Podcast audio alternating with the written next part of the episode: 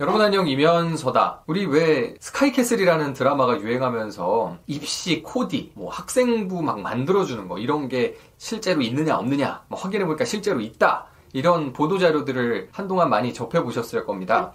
이 입학 사정관제나 뭐 학종이라 그럴까요? 그런 거에 원류가 되는 거를 저는 대학교 갈 때 처음으로 접해봤고 그런 것들을 만들어주는 서비스들이 시장에 많이 있다고 합니다. 그리고 저도 최근에 카더라로 들었는데 거기에서 최근에 막 해주는 게 돈을 이렇게 많이 갖다 주면 학생을 데리고서 컴퓨터 프로그램을 만들어주는 그 포트폴리오를 제작해준다고 하더라고요. 컴퓨터 프로그램 내지는 꼭 컴퓨터 프로그램 아니더라도 웹 기반의 서비스라든지 어떤 기능을 할 수 있는 제작물을 같이 만들어가지고 어, 포트폴리오에 사용하게 해준다라는 그런 얘기를 제가 카더라로 들은 적이 있습니다. 실제인지 아닌지는 한번 그 업에서 종사하시거나 잘 아시는 분들이 댓글을 달아주시면 좋을 것 같습니다.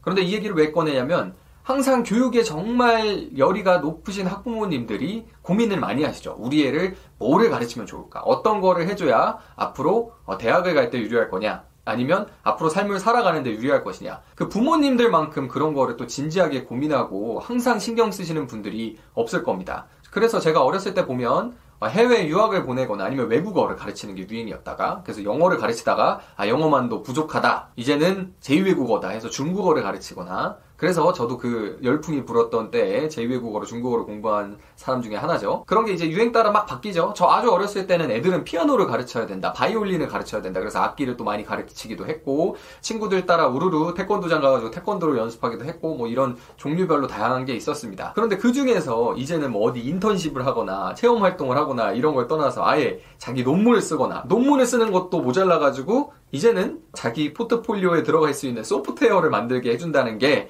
그런 게 이런 스카이캐슬 같은 입시 coordinating의 입시 코디의 최신의 트렌드라고 하니까 우리가 한번 생각해 볼 수는 있겠죠. 어, 그러면 그게 정말 유망한가? 그런데 사실 코딩은 사람 적성을 많이 타는 것 같습니다. 그래서 적성을 많이 타고 또 어설프게 해봤자 뭔가 잘 안 되고 진짜 좀 이 구조적인 사고를 잘 해서 전체 서비스를 만들 수 있는 통합적인 시각 그리고 실제 product를 많이 만들어 본 경험 이런 것들이 있어야지만 소프트웨어 엔지니어로서 코딩을 잘하는 사람으로서 살아남을 수가 있는 것 같은데 그런 걸 떠나서도 제가 보기에는 그냥 IT에 대한 감수성이 높은 것이 정말 정말 중요한 능력이 되지 않았나라는 생각이 듭니다. 왜냐하면 그것 자체가 너무 능력의 차이를 많이 드러내는 요소가 됐습니다. 어, 예를 들어서 제가 공인중개사 자격증이 있으니까 공인중개사만 놓고 보면 공인중개사는 중개를 할 때 항상 중개 계약서를 중간에 써줘야 되고 그리고 중개 대상물 확인서를 써서 교부를 해드려야 되죠. 근데 그거를 타이핑을 독수리 타법으로 100타를 치는 사람이랑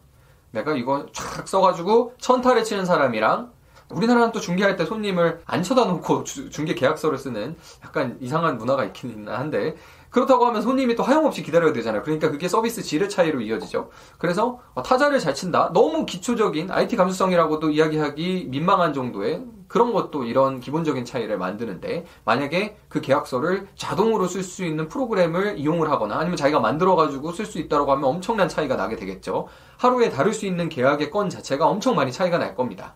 자, 뭐 중개사보다 훨씬 더 법률 서비스 영역에서 더 고도화된 변호사 같은 경우에는 그러면 어떠냐. 정말 문도리스럽고 다 서면 써가지고 서면을 법원에 제출하고 그거 가지고 의뢰인을 위해서 다퉈줘야 되는 그런 직업임에도 불구하고 IT 기술에 대한 감수성이 차이가 나는 건 많은 차이를 나게 합니다. 저는 실무에서 제가 겪은 것들이 많이 있으니까 저희 회사를 위해서 제가 소송을 하기도 하니까요.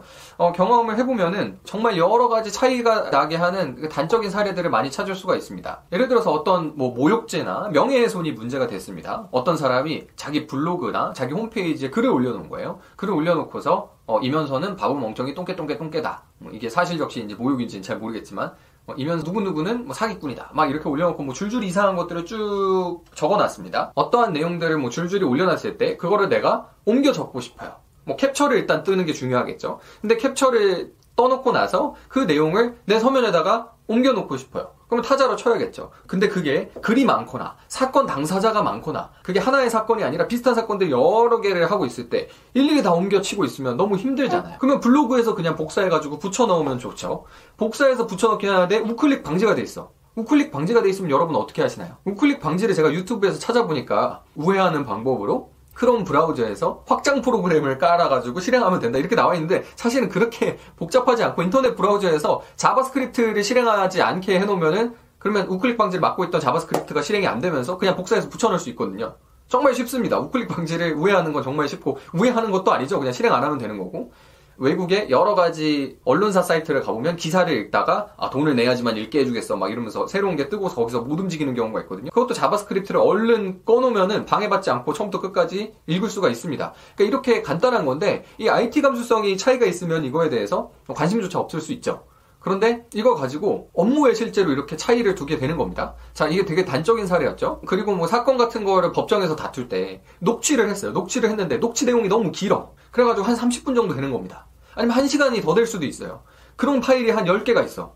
그러면 이거를 변호사가 바, 자기 바쁜데 사건을 하나만 하는 게 아니잖아요. 50건, 100건 동시에 들고 있을 수도 있는데 그거를 다 들어볼 수가 없지 않습니까? 최고의 서비스를 제공하기 위해서는 다 들어봐야 하겠지만 이런 거를 다 들어보는 것 자체가 업무 quality에 차이를 둔단 말이죠. 그러면 그거 다 들어볼 거냐? 어, 일단은 우리가 생각할 수 있는 거 2배속으로 들으면 되겠죠. 2배속으로 재생해주는 프로그램 깔아가지고 2배속으로 들으면 될 거예요. 그것만 해도 두 배로 단축하는 게 부족하다. 그리고 특정 부분에 문제가 됐던 부분을 찾아야 된다. 아니면 한번 들어봤는데 어디가 문제가 됐는지 메모를 안 해놨거나 기억이 안 난다. 그러면 어떻게 할 겁니까? 그럴 때는 speech to text라는 기술을 이용해서 내가 음성 파일로 녹음이 돼 있던 걸 텍스트로 자동으로 받아 써주는 기술을 이용해가지고 그걸 본 다음에 Control F로 찾으면 돼요. 요새는 정확도가 굉장히 많이 개선이 돼서 깔끔하게 녹음이 됐다면 가능합니다. 그러면 내가 서면을 쓸 때나 이럴 때 굳이 1시간짜리, 2시간짜리, 3시간짜리 그 파일 10개를 녹취록을 작성을 하면 돈이 엄청나게 드는데 의뢰인한테 그 돈을 다 내라고 할 수 없잖아요. 내가 낼 수도 없고. 그럴 때 바로 이 전산 기술을 이용해서 내가 원하는 것만 찾아낼 수 있는 거죠. 그리고 다시 되돌아볼 때 쉽게 복습을 할 수가 있는 거죠. 이거 법률 서비스 분야만 아니라 너무너무 다양합니다. 금융에 있어서도 이건 제 주변에 있었던 일인데 우리 주변에 보면 대출 상담을 하시는 분들이 있어요. 대출을 어떻게 보면 중간에서 어, 도와주고 중개를 하는 분들이죠. 그리고 그거를 전문적으로 하는 법인들도 있습니다. 내가 어떤 대출을 받고 싶다라고 했을 때, 어, 내가 우리 집이 이 얼마 정도 하는데 이걸 가지고 담보대출을 받고 싶어요 라고 하면 아, 은행에서 요구하는 조건이랑 맞는지를 보고서 어, 이거는 얼마 정도 대출을 받을 수 있을 것 같아요 설명을 해주고 연결해주는 그런 업종이죠. 그런데 아시다시피 금융기관이 보안 기준이 너무 철저하다 보니까 어, 내부 기준 같은 거를 외부로 반출할 수 없는 것들이 있습니다. 예를 들어서 우리는 경매 낙찰가율이 이 정도 이상이 되는 것만 취급합니다. 금융기관에서 그렇게 얘기를 해줬어요. 그런데 그 경매 낙찰가율의 통계는 우리 내부에만 있는 건데 파일로 드릴 수는 없고 사진으로만 드릴게요. 사진으로만 보세요.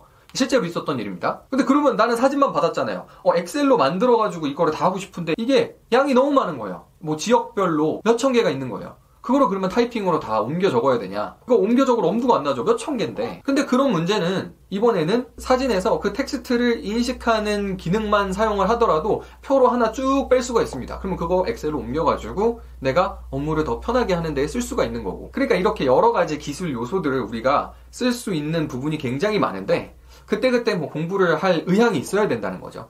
IT에 대한 감수성, 그리고 좀 더 나아가서는 기술, tech에 대한 감수성이 뛰어나면 계속 내가 궁금해서 찾아보고 또 내가 직접 써보기도 하고 하면은 실제로는 내가 하고 있는 업무가 일반 사무에 대한 보조이거나 아니면은 법률과 관련된 전문 영역이거나 하는 거 다 상관없이 개개인의 능률 차이를 크게 발생시킬 수 있는 부분이라는 겁니다. 그래서 하나의 내 전문 역량뿐만 아니라 그 전문 역량과 결합이 돼서 같이 전체적인 업무 성과를 올려줄 수 있는 이 여러 가지 툴들을 받아들이고 시험해보고 체험해볼 수 있는 그 감수성이 중요해진다는 거죠.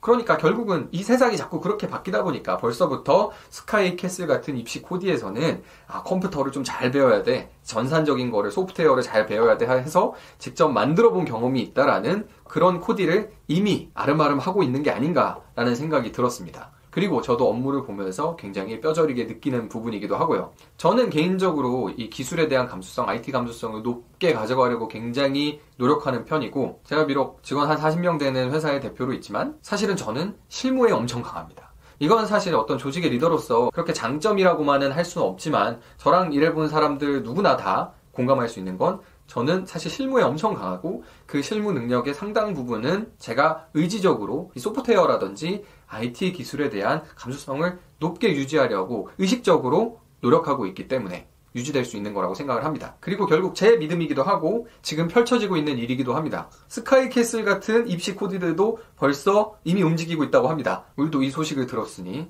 tech 기술에 대한 감수성을 높게 가져가고 항상 관심을 갖고 내가 직접 써볼 수 있도록 노력을 해야겠습니다. 그런데 이런 소프트웨어나 아니면은 전자기기 같은 거는 가격이 더 비싸니까 이런 것들을 감당할 형편이 안 되는 자라나는 학생들은 어떻게 해야 될까? 이것 자체가 머지않아서는 사회 경제적인 지위의 격차로 바로바로 이어질 수 있는 부분인 것 같아서 정말 정말 걱정이 많이 됩니다. 이 기술 소외라는 문제는 앞으로 점점 강하게 대두될 건데요. 그 문제가 불거지기 앞서서 이 영상을 보고 계신 우리끼리라도 기술에 대해서는 절대로 그 발전하는 속도를 놓치지 않도록 노력하시죠.